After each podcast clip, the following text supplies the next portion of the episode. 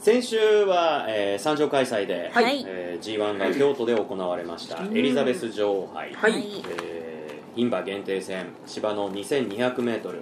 京都のこれは確か外回り、はいそうなんですねはい変則なコースで、まあ、なかなか牝馬でねこのコースを走るっていうことがないので、うねんはえそれぞれ、まあ、大変だったろうですけれども、いえー結果はい出ております、はいで1着がうんモズカッちゃんおうミルコ・デムーロ、ねえまたデムーロ今年もかってね、ううんんそうねはい 連覇そうねで連覇違う馬で連覇ですからはいねねえすごいなで2着がクロコスミア、はい、はいこれ見事でしたねねえうんこれピックアップしたファットさん、はいはいよかったですすごい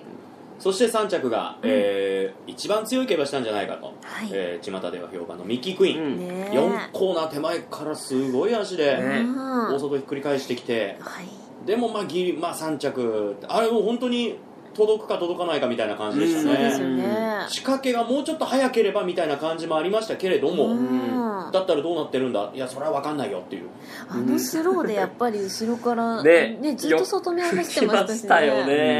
だって同じねタイプのルージュバックはうん9着だったわけで、そうですやっねぱり現役で一番強いと思います、うんミッキークイーンはうん、先週この番組ではミッキー・クイーンについては多分34秒ぐらいしか触れてなかったはいそうなんですよ僕は届かないと思ってたうんでん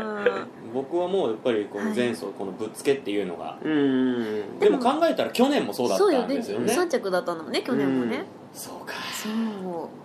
ていうねねことですけれども で、はい、えーっと椎名さん選んだのが私が選んだのがそのルージュバックなんですよルージュバック9どうしたんだろうライアンムーはやっぱペースレがースダメですと外よ枠ねもちちょょっっとと外枠うんの嫌な方になっいちやいゃいやますねそうですね本当は8枠の差し馬っていいんですよ、うんうんだけどなんかもう全然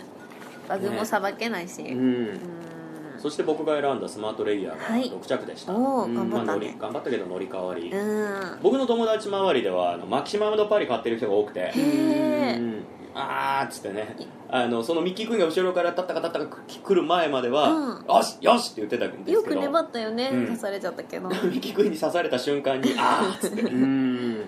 そうですね僕も黒コスミアからうん個人的な馬券はワイド総流しを持ってたんであすごい、そうそうだからマキシマムドパリがね3着やったらだいぶ変わったんですけどねね そうですねミはッいキー君よりはさあそして、うんえー、週刊賞馬ディアドラ、はいえー12着、んまあ足はねいい足上がりは使ってるんですが、はやっぱりあの道中うん後ろ目からの競馬まあいつも通りなんですけれども、ね後ろすぎたのかもしないれないですよね僕はあれ見ててなんかあんま手応えがなかったかな、うん足は使ったけどなんか天皇賞の時のあの里の嵐みたいな感じであなんかもうやっぱり疲れてんのーかな疲っていれうがね、うんそんな気しましたありまねしたねでもう同じく、えーもう3歳馬のリス・グラッシュ8着と、はういんこれはあのちょっとコバそとうの戦いっていうのはですねやっぱ後ろから来る馬かわいそうですねこうな後ろっかちらゃがうちょとっねとねうん僕は逆にクイーンズ・ミラーグローと、はいそのクロコスミアとモズカッチャの3頭ボックスを持ってたんですよあすごいそうなんですよはだいから、クイーンズ・ミラーグローが逃げて、うんクロコスミア2番手っていうなんかやっぱりこういう自分の、ね、はい終わってから言うのはいろいろなんかもしれないですけど、はい自分の中のなんか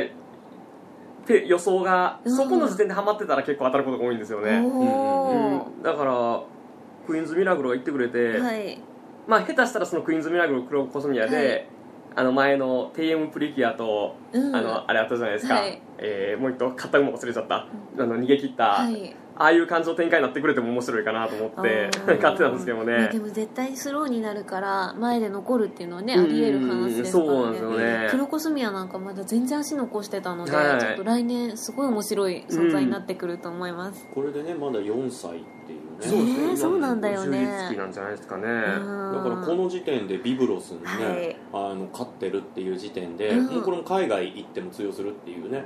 まあ そそうのそのねじゃんけん理論がなかなかつそうながらないかもしれないですけどリブロスえらいかかってましたよねそうですね何なんだろうんいやそういう馬なんだよきっとうな、うん難しいとはね、うん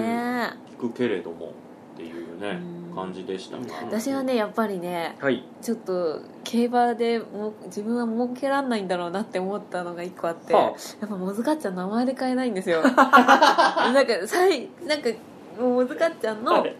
馬主さんって今オーストラリアにはいいはらいっしゃはるいらしくて、はいで息子さんがあのグランプリボスのグランプリっていうんうんううん冠名の息子さんがいて、で代わりに表彰台立てたんですけあど、はいなんかそのモズカッちゃんのカッちゃんは、は由来が男の人だってそ言っうてらしいですねて間違えてつけたらしいですそもんねうでなんか買えなかったんですよね